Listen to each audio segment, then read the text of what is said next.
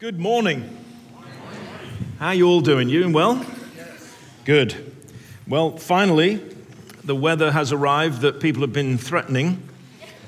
They, they told me that, you know, you need to wait a little while because it gets hotter and then more humid. And I thought that it was just like England here. I thought it rained a lot, stayed around 70, and uh, here we are. So it's, uh, it's a, a whole new adventure for me and Sally every day, every week, every Sunday.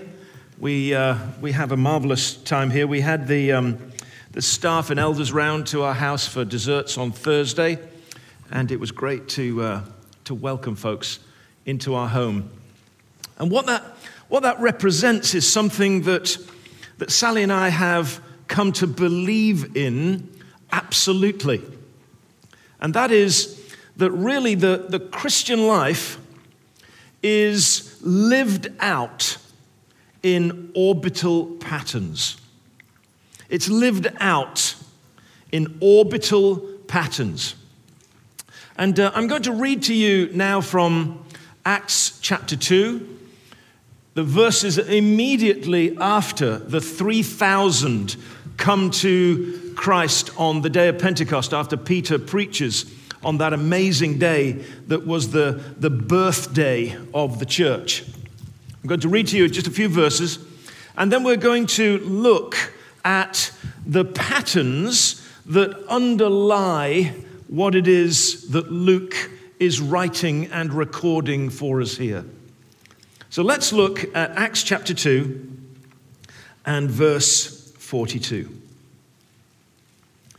The new believers devoted themselves to the apostles' teaching and to the fellowship, to the breaking of bread, and to the prayers. Everyone was filled with awe, and many wonders and miraculous signs were done by the apostles. All the believers were together and had everything in common. Selling their possessions and goods, they gave to anyone as he had need every day. They continued to meet together in the temple courts. They broke bread in their homes and ate together with glad and sincere hearts, praising God and enjoying the favor of all the people. And the Lord added to their number daily those who are being saved. So, this, this picture that we have of the very first day that the church exists. There is a day before this day, the day before the, the Feast of Pentecost in Jerusalem, when the disciples of Jesus were simply that. They were the followers of the Rabbi Jesus, who had been brutally tortured and crucified, and whom they claimed had risen from the dead. But then on the day of Pentecost, just as Jesus promised, the Holy Spirit came upon the gathered disciples, now not simply 12, but 120. And all of them gathered in that large upper room. Getting 120 people in an upper room would be, um, that's a big room. The Holy Spirit comes upon them, and the symbols of God's presence wind and fire that have symbolized God's presence for centuries through the Old Testament and among the ancient people of God. The symbols of wind and fire settle upon the 120 gathered. And instead of there being a cloud above the temple, a cloud by day and a column of fire by night, now Fire is above every believer in that room, indicating that where once God was found in one place, now God is found in the lives of every follower of Jesus. And of course, they're filled with the Holy Spirit. The Holy Spirit comes to take residence in their life so that individually and collectively they are now the container of God's presence. and they are thrust out onto the streets of Jerusalem, proclaiming the glory of God and sharing the good news of Jesus. And the crowd mystified why it would be on such a day at nine o'clock in the morning when people are still having their morning coffee and they've maybe just had a croissant or something like that. Maybe not a croissant, but you know what I mean and maybe not coffee, but you, you know what I mean. This kind of the morning and everything's kind of just getting started and the radio's on and and there's these people and they're crazy. And they're assuming that there must be some explanation for this. Are they drunk? And so some begin to sneer and some begin to inquire. And Peter stands up among the twelve gathered in the 120 and preaches the definitive sermon of the Christian church. The definitive sermon of the Christian church. And the reason it's definitive is because it's the very first one. And so, as he preaches, he defines how all preachers should prepare and how all preachers should structure and think through what it is that they're going to be teaching and preaching on. But the result of that preaching and the result of that infilling of the Holy Spirit is just as remarkable as the sermon itself. Because the church is catapulted into a life that is now definitive for the church down through the ages. It's, it's a life, it's a picture, it's a, it's a structure of life that is an orbital pattern. Just as in the ancient uh, texts of the Old Testament, the people of God would orbit through Jerusalem on the great festivals. And as after the, after the uh, exile and their return from Babylon, the people would orbit through the synagogue, the synagogue that was invented during exile, because, of course, there's no temple available. And just in the same way that, that children, as they grew up, would orbit through their homes on perhaps Sabbath and come and share a Sabbath meal, in that same way, so the church establishes an orbital pattern for the household of Christians. And so as to underline this orbital pattern, this, this continuum between a great gathering and a church meeting in a home, so as to underline this, this reality, the Holy Spirit has the earliest believers take on this framework of life, take on this, this way of living on a daily basis. Every day, they met in the temple and in their homes. Now, uh, for us, uh, uh, Sally and I, over the years, we've noted that this, this pattern of, of orbital life is the thing that God begins to do as you see Him working in you and working among the people that you serve. A young woman called Jo Saxton, some of you may know her from her, uh, her teaching ministry. Uh, she has a very large and extensive uh, social media following, as uh, so many of the, uh, the younger leaders do these days. Jo Saxton uh, came to Sheffield, where Sally and I lived, and we were leading a church there. And she was really struggling with life. She had seen much brokenness. She'd come out of a, very uh, urban and um, under resourced environment. Her family were Nigerian, and um, they had struggled with all of the institutional racism that is, that is apparent in many of the Western uh, nations. But she was a remarkable young woman and had been given a place at Oxford University. But she declined the place because she believed that God was calling her to train to be a Christian leader. And she came to Sheffield really uh, not on a whim of prayer, but very much in faith, asking God to show her what she should do. She took up a, she took up a degree in, in Bible uh, studies, and she began to attend our church. And uh, we, we noted her, we, we spotted her. She came to talk to us after the service one time, and we said, Well, come round to our house for a cup of tea. Now, that's the thing that you say to people in England if you're being nice to them. Um, and so she came round one afternoon, had a cup of tea with us, and, and a piece of cake. And, and then the next day she came round. And then the next day. And the day after that. And the day after that. And she'll tell you, it was like almost every day. And she said, she said, miraculously, I always seemed to turn up just as they were eating. She said it was completely by accident. But somehow I always got there when the Breens were gathered around the table and they always made a space for me, and she joined us. Now, Jo is one of the most sought after speakers in the world today and um, is a remarkable mother, a remarkable wife, a remarkable leader, a remarkable teacher.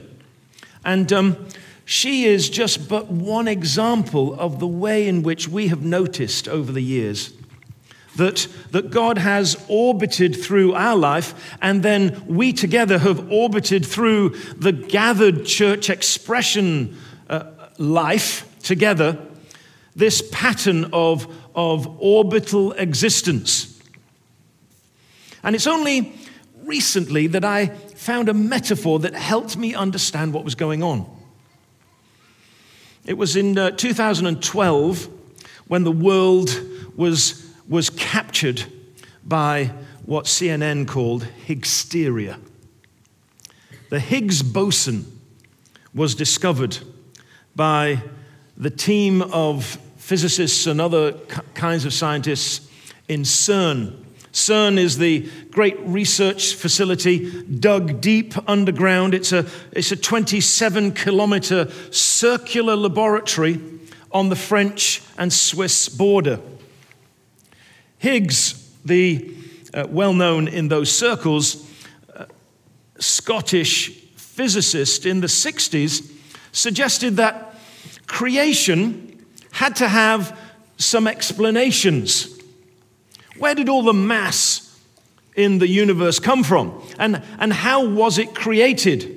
Now, Higgs and other physicists, many of them are believers, uh, are not questioning whether there is a creator behind it all. It's just how does God do it?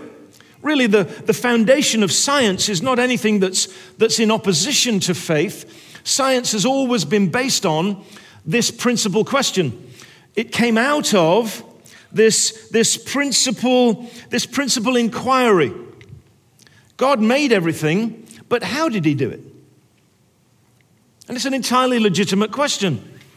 And so there was this, there was this question in the, in the scientific community as to where does all the mass come from? And, and Higgs suggested that there was a field called a boson field through which particles that had no mass would pass and they would acquire mass, and therefore, by acquiring mass, a little bit like, you know, if you dropped a pea into a bucket of molasses, yeah?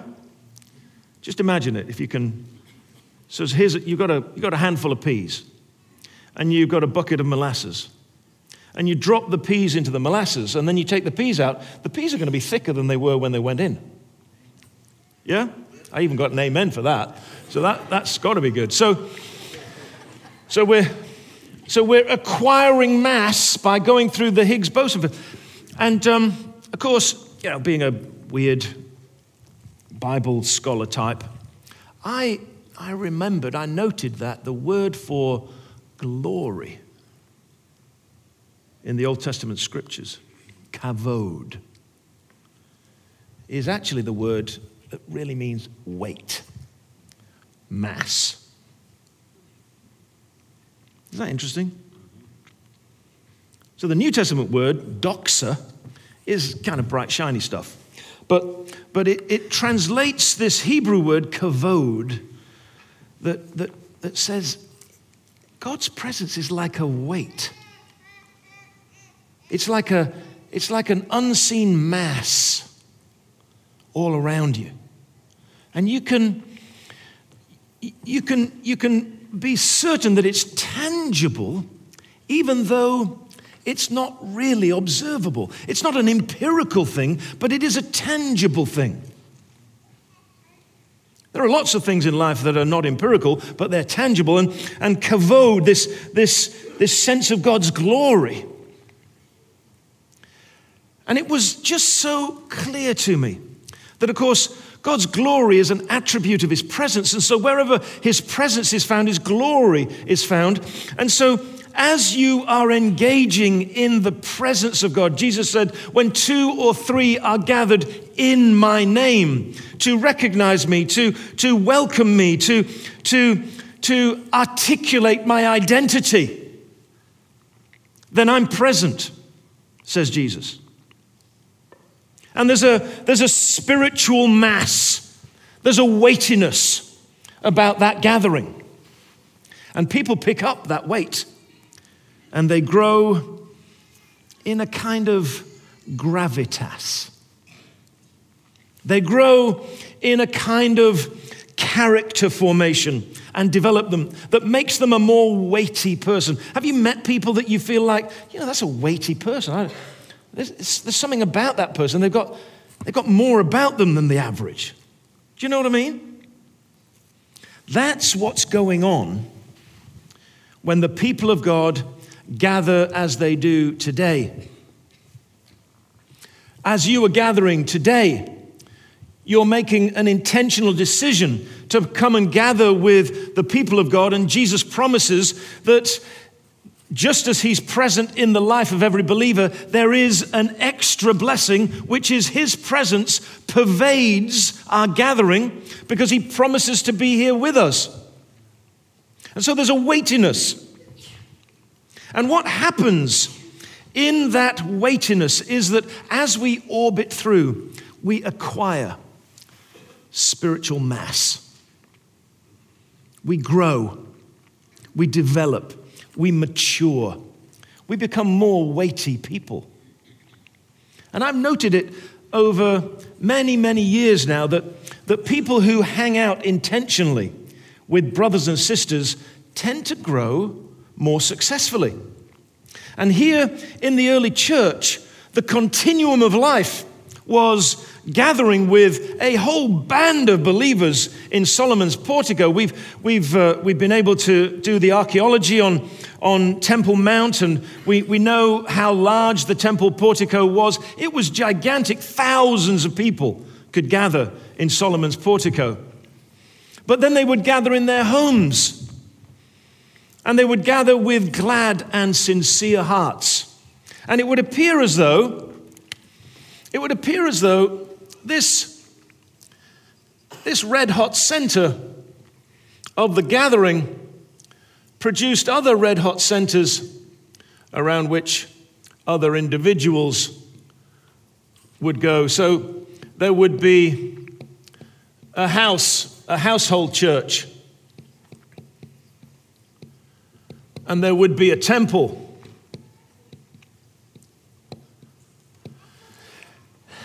And they would add to the life of the people who gathered there.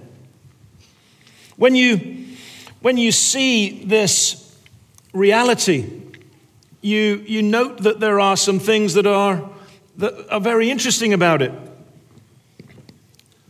The temple well, what, what, what happens at the temple and, and what happens? The, the Greek word for, for household or extended family in which the church took place is the word oikos.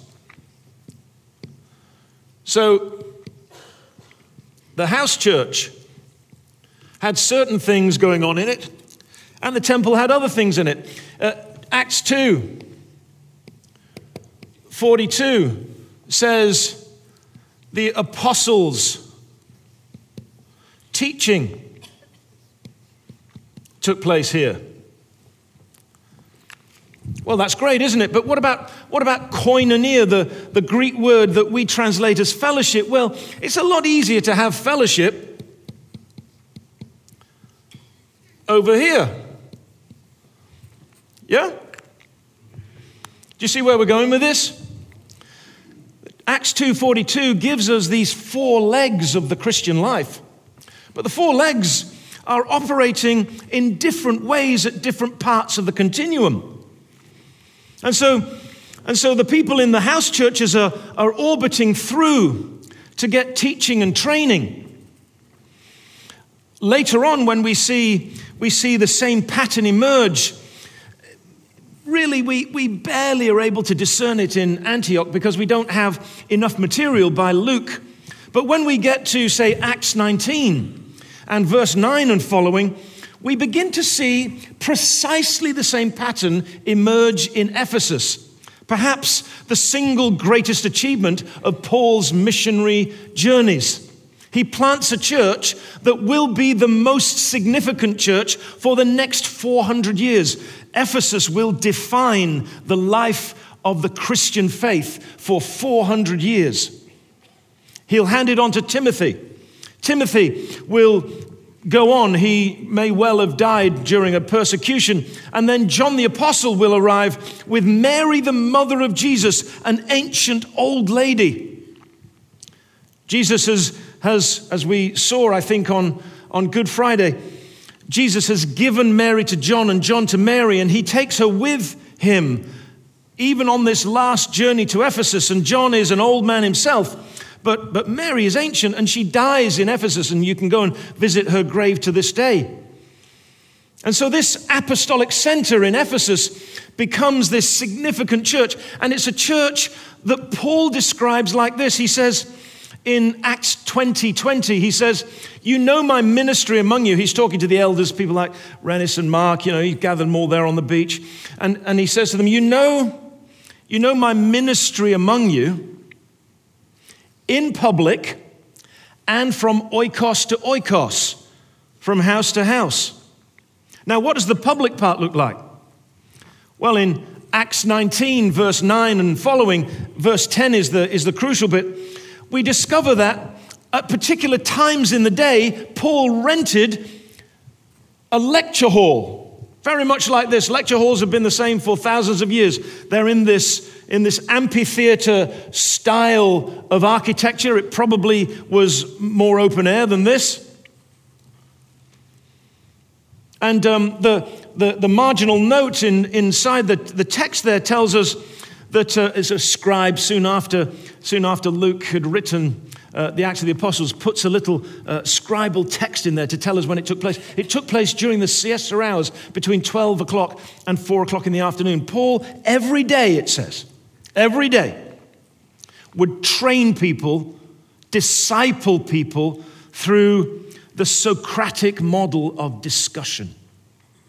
And Paul puts it like this he says, he says, uh, to the Colossians in chapter 1, verse 7. He says, I've never met you, he says to the Colossian church. I've never met you, I've never journeyed to your city, but I have a representative who I sent to you on my behalf to do the ministry of Christ, and his name is Epaphras. And so he, he describes this orbital pattern of sending people out into the region called Asia around Ephesus. And he sends out a missionary and he plants a church from a household into the city of Colossae. And we're told from the uh, ancient historical writings that the churches of, uh, of Asia Minor, the seven churches that we've studied, were all planted during this time, along with Colossae and Hierapolis. So maybe nine or ten churches were planted during this time. And, and Luke puts it like this He says, Every day, Paul had discussions in the hall of Tyrannus. Uh, Tyrannus, by the way, means tyrant. And so the professor that owned this building must have been a fearsome character. Imagine that. Who are you being taught by? I'm being taught by the tyrant. So the hall of Tyrannus becomes this place where, where people are trained and formed and sent. And, and Luke puts it like this He says, In this way, in this way, all the Jews and Greeks in the province of Asia heard the gospel of Jesus. Imagine, in this way.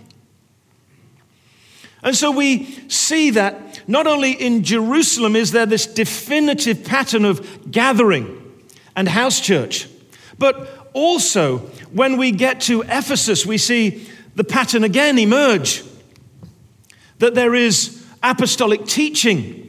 And then in the homes, there are people gathered for Christian fellowship, fellowship that's described to us in the other letters of the New Testament. All of the letters of the New Testament are not written to a church like this, but are written to churches like our house churches that where persecution was not present were able maybe to gather like this. But they were addressed to the house churches. And the description of worship, for instance, in 1 Corinthians chapter 11 through 14, which people have often pored over and wondered, how does this all fit with a Sunday service? Well, frankly, it doesn't fit with a Sunday service because it's not addressed to that. It's addressed to a house church. So, this is the way the house churches should function. And in the house church, as Luke tells us here, you have the breaking of bread.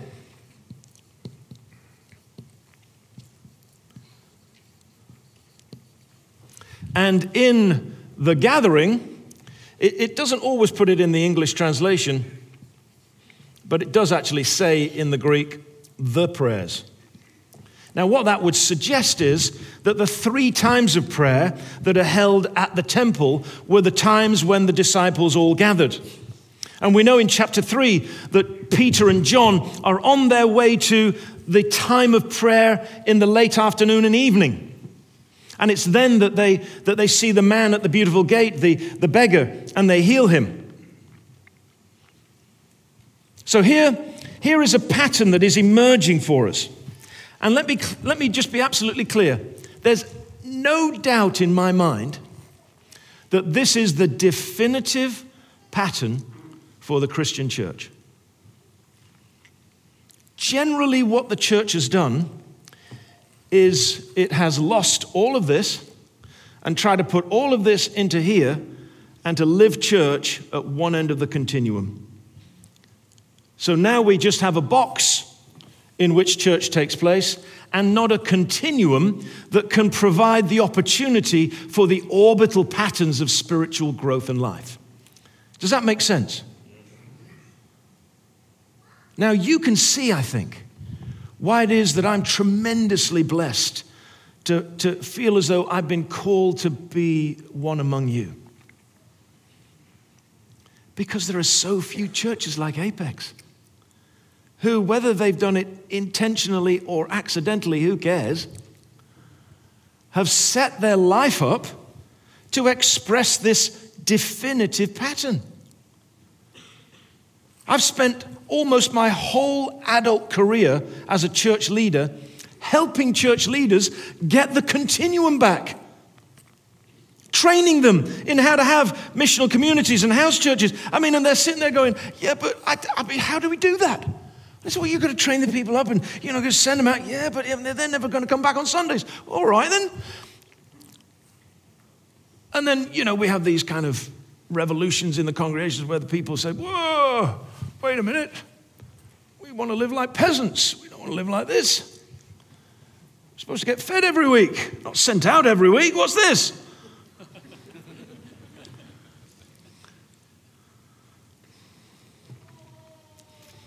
See, this is great for orthodoxy. It's not very good for orthopraxy. Orthopraxy um, is the Latin word for common practice, true practice, authentic practice.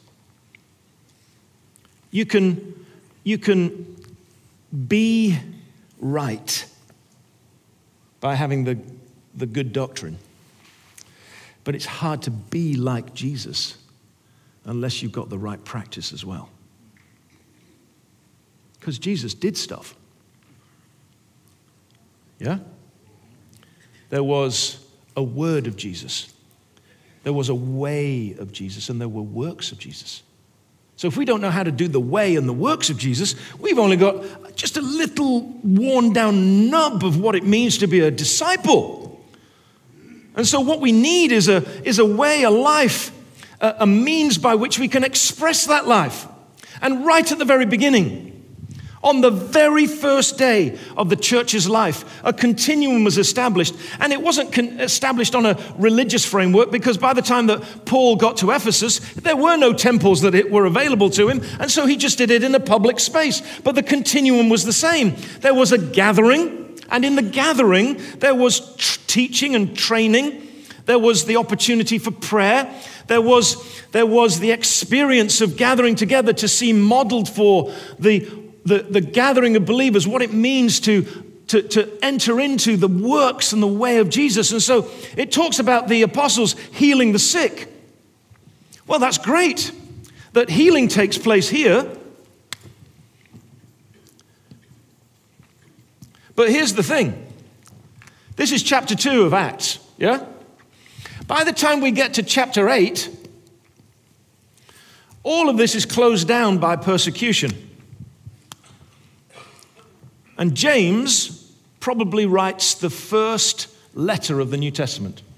James, the brother of Jesus, he's now ascended to kind of eldership over the church in, in Jerusalem. The apostles are up to their apostling, and so they need an elder to take care of the to take care of the church. And James is the first elder, and more than likely wrote the first document of the New Testament. He writes the letter of James, and he sends it out. And when he sends it out, chapter five, verse twelve, he says if you need healing, if you need healing, then do it in your home. Do it in your home. And you can imagine those first Christians saying, What? Without Peter? How do we do that? And James says, Just call the elders.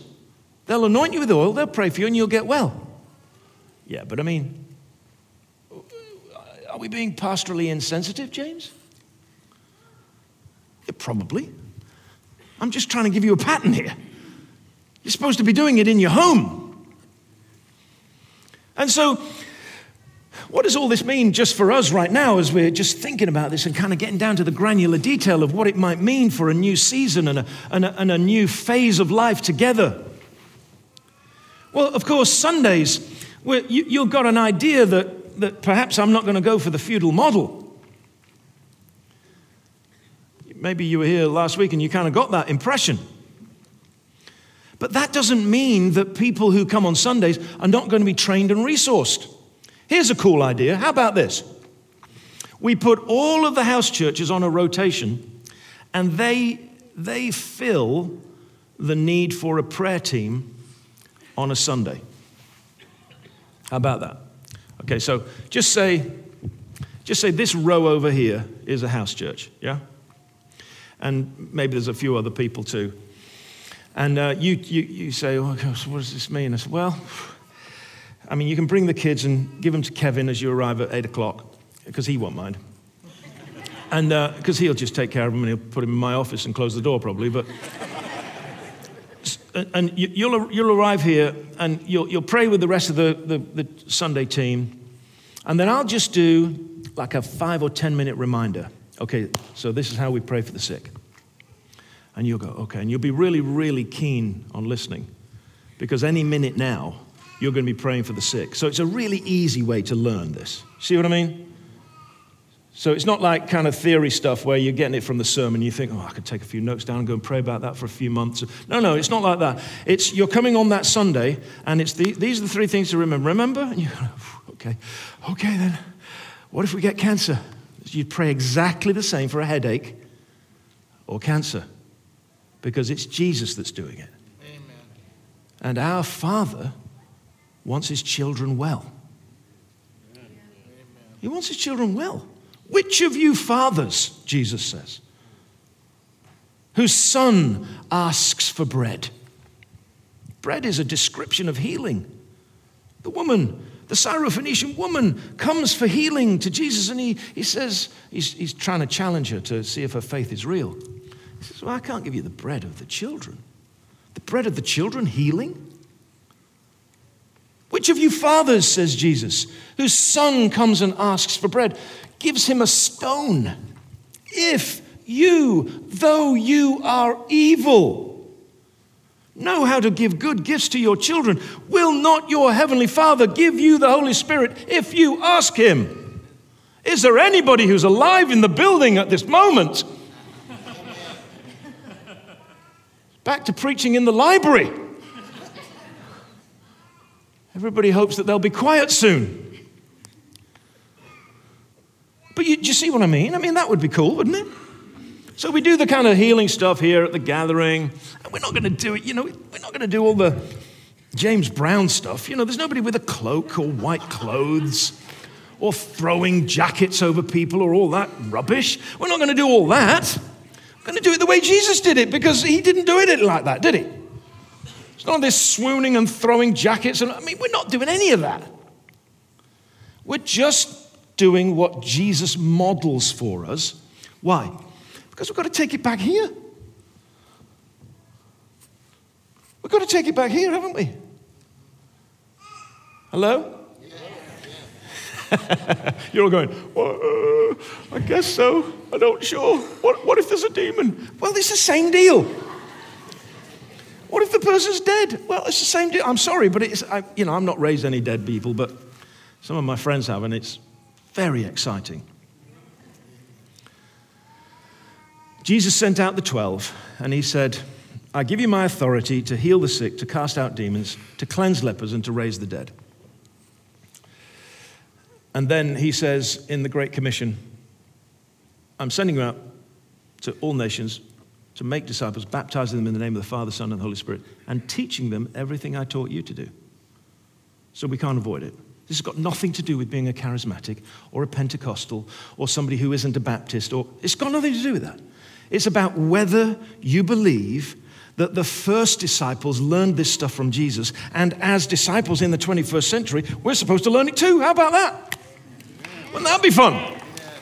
Wouldn't that be fun? And likewise, likewise. I mean, one of the things I've talked to the elders about that I'm going to start right on the beginning of September is we're just going to have a prayer time every day here. Now, of course, when do you choose the prayer time? It's not going to suit most people because they're at work and they've got children and all that kind of stuff, but we're going to pray anyway, every day. So we'll pray here every day, 8.30, and right after the 8.30 thing, we'll, we'll pray for people who want to be prayed for if there's particular needs that they have, healing or, or counsel or whatever. But we'll do that Monday through Friday so that, so that now, now we begin to see that maybe this amazing asset that God's given us, this incredible, I mean, look at this place. It's amazing. I mean, I know it's like a kind of smoking lounge from the 1970s, but it's. I mean, I know that, but. But it's awesome too, isn't it? And, you know, we wait long enough, this color will come back into, into style. it's not going to be long now. I can feel it coming. But, but here's the thing. Here's the thing. As we gather into this building, it's a principal resource that God's given us. Why would we not steward it? Why would we not pray here every day? Why would we not do that? I mean, like Christian stuff.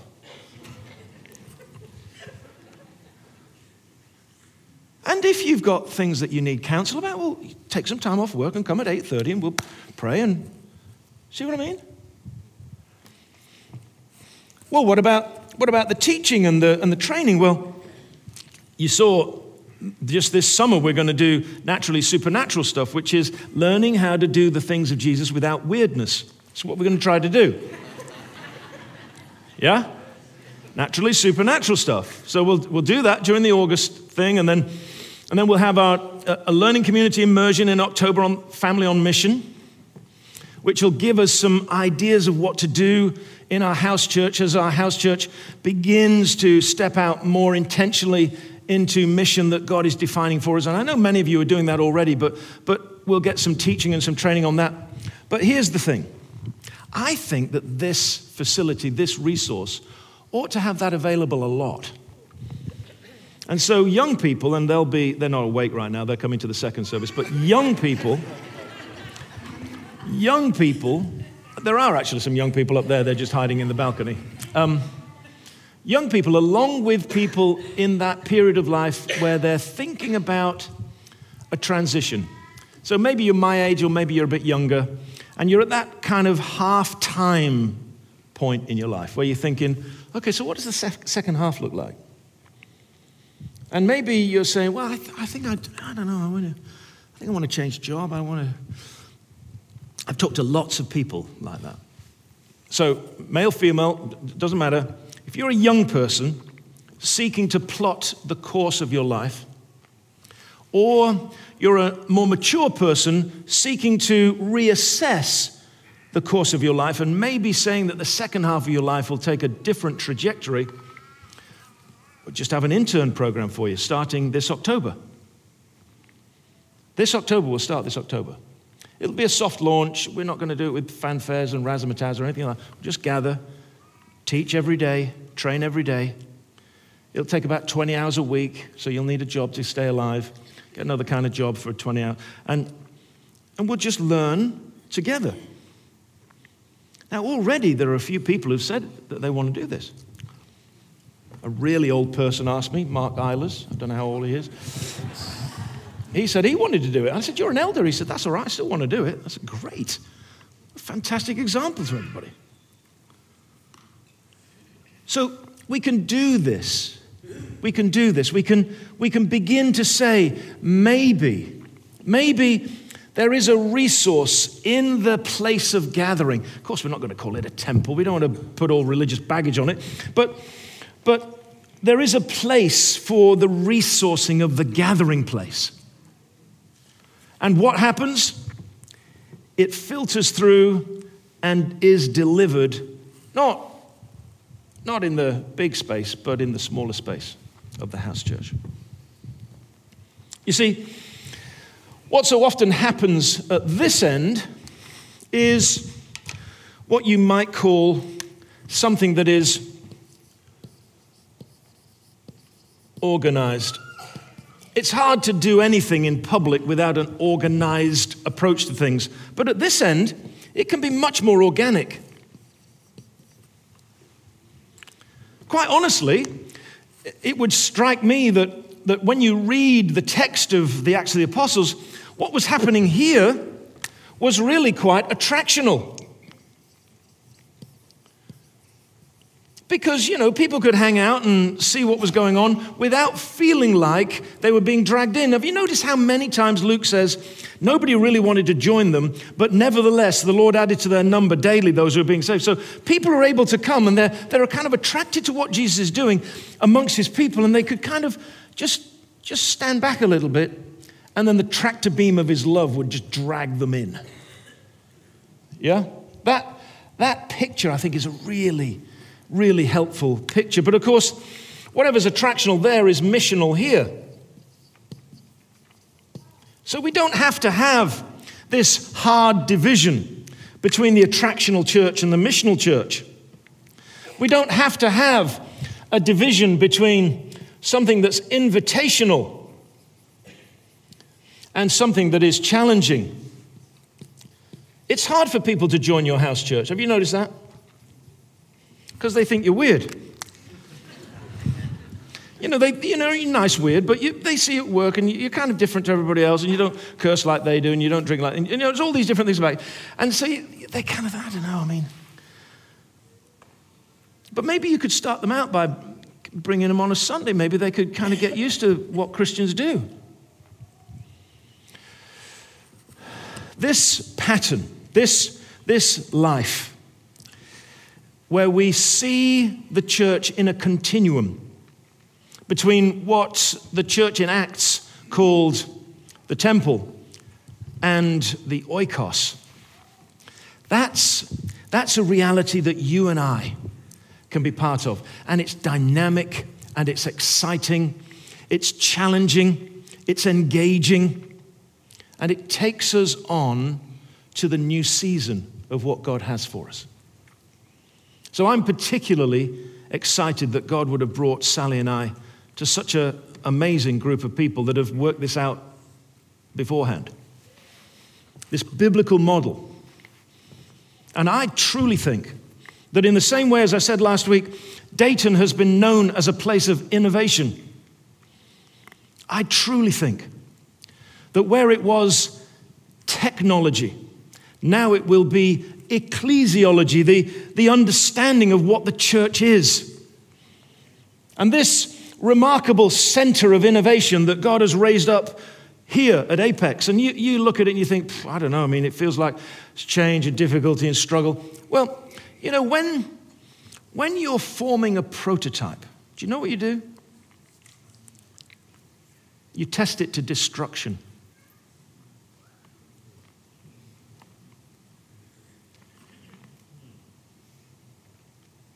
You're forming a prototype, you don't give it a pass. You put pressure on it and allow it to become strong in its very elemental sense. And you stretch it and you, and you strain it so that, so that it becomes the thing that you're looking for. You see, I think God is looking for a model of church that will emerge in the West that will give an alternative to the mega, which just simply perpetuates the feudal model. Not intentionally, they're not bad people, it's just the way it is. There's a difference between a meta and a mega church. A meta, meta being of, so meta narrative, story of stories. Meta church, church of churches. The meta church is the model of Apex and is the model that God is going to innovate and develop and celebrate here. And He's tested the prototype to its very breaking, and you've proved faithful. And it's going to be a great day, this new day. Do we have an amen in the room? Amen. Amen. amen we're going to, um, we're going to pray uh, in, in a moment. We're going to uh, pray for two, uh, two types of thing. We're going to pray for Julie and Rennis. They're on their way to India any minute. So we're going to pray for them uh, during the singing of our last song. The worship team is going to come up. And for any who this Sunday believe that God's been speaking to you. I've said this before when God speaks, we need to respond. And response is not simply something that human beings can do inside their head. Otherwise, God would not have given you a body. And you still have a body in heaven, because Jesus has a body in heaven. So I'm assuming that the way that we're able to fully respond is by the use of what's inside and the use of what's outside. So if God is speaking to you, and he's saying to you, Come on then, are you in for this? Then use your body to indicate that.